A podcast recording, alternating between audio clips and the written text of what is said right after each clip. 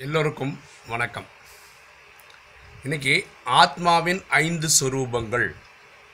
ஆத்மா நாடகத்தில் நடிக்கும்போது அது எடுக்கக்கூடிய ஐந்து சொரூபங்கள். ஒவ்வொரு ஸ்டேஜில் அதுக்கு ஒரு ஒரு பேர் அவ்வளோதான் ஓகேங்களா? ஆத்மா சாந்திதாமத்தில் இருக்கும்போது ஆத்மஸ்வரூபத்தில் இருக்கிறது. வெறும் ஆத்மாவாக தான் இருக்கும். ஒளிப்புள்ளியாக மட்டும்தான் இருக்கும்.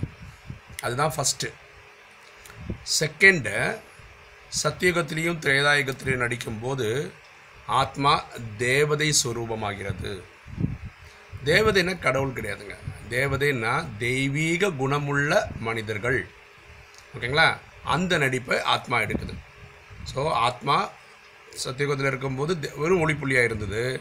இங்கே உடல் எடுத்து நடிக்குது. அந்த நேரத்தில் தூய்மையான குணங்கள் வச்சதுனால அதுக்கு தேவதைன்னு பேர். சத்தியுகம் முடிஞ்சு திரேதாயுகம் முடிஞ்சு துவாபரகம் வரும்போது ஆத்மா பூஜாரி சுரூபம் எடுக்கிறது. பூஜாரி சுரூபம்னா என்ன? தேவதையாக இருக்கும்போது தேவதையாக இருக்குது தேவதை குணங்கள் இழக்கும்போது சாதாரண மனிதன் ஆகிடுறோம் தெரியாமல் நம்ம நம்மளையே கும்பிட ஆரம்பிச்சிடுறோம். அதாவது ஸ்ரீகிருஷ்ணனா ஸ்ரீராமனா மனிதன் தான் எடுக்கிறான் அவதாரம். ஆனால் அவங்களையே கடவுளாக நினைக்க ஆரம்பிச்சிடறாங்க. ஃபார் எக்ஸாம்பிள் பார்த்தீங்கன்னா முப்பத்தி மூணு கோடி தேவர்களேன்னு இன்றைக்கும் கோயிலில் கும்பிட்றாங்க. ஓகேங்களா? ஏன்? அவங்களையும் கடவுள்னு நினச்சிட்டாங்க.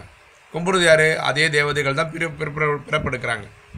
இல்லை எல்லாருக்கும் அதிகமாக முப்பத்தி எண்பத்தி நாலு பிறவிகள் இருக்குது அந்த பிறவிகள் படி அவங்களே அவங்களே கும்பிட்றாங்க. அதான் தான் பூஜாரி ஸ்வரூபம்னு துவாபரேகத்தில் சொல்கிறோம் கலியுகத்தின் கடைசியில் சாட்சாத் கடவுள் வந்து நமக்கு சொல்லும்போது நம்ம பிராமண ஸ்வரூபம் எடுக்கிறோம்.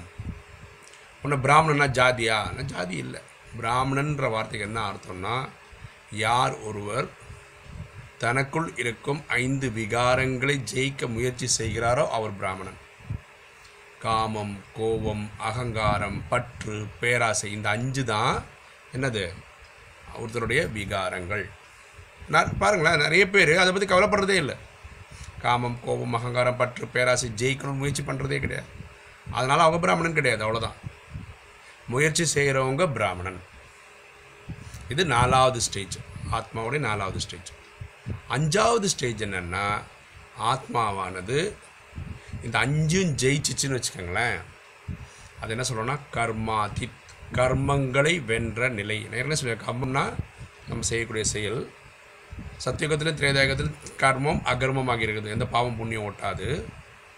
கலிகாலத்தில் கர்மம் பண்ணும்போது பாவம் புண்ணியம் ஊட்டுது இந்த பாவத்தை அழிக்கிறதற்காக நினைவில் இருந்து பரமாத்மாவை நினைவு செய்துட்டே இருக்கிறவங்க என்ன பண்ணுறாங்கன்னா அவங்க பல பிறவிகளாக செய்த பாவங்கள் எரிக்கப்படுகிறது. அந்த மாதிரி யார் எரிச்சிட்டாங்களோ அவங்கள கர்மாத்தியத்து நிலையை அடைஞ்சிட்டாங்கன்னு சொல்கிறோம் அதுக்கப்புறம் அவங்க அடையிற நிலை ஃபரிஸ்தா. ஃபரிஸ்தான்னா ஒன்றும் இல்லை ஏஞ்சல். அதாவது கண்ணாடி சுரூபத்தினுடைய ஆத்மா இருப்பது தான் ஃபரிஸ்தா ஏஞ்சல். திரும்ப ஆத்மா என்ன ஆகிடும் சாந்தி தாமத்துக்கு போயிடும் ஆத்மஸ்வரூபம் எடுத்துரும்.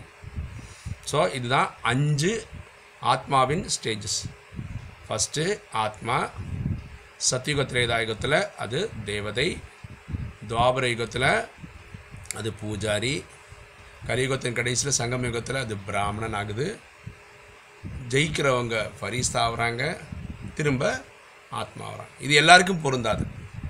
ஏன் பொருந்தாதுன்னா சத்தியுகம் திரேதாயகம் வராதவங்க தேவதா சுரூபம் எடுக்கிறதில்ல.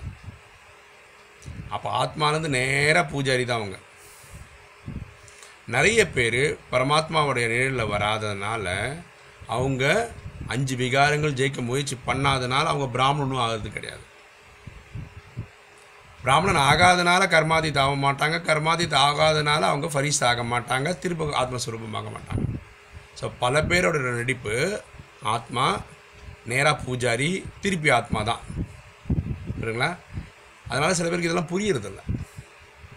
இப்படி தான் அஞ்சு ஆத்மஸ்வரூபம் சொல்லப்படுகிறது.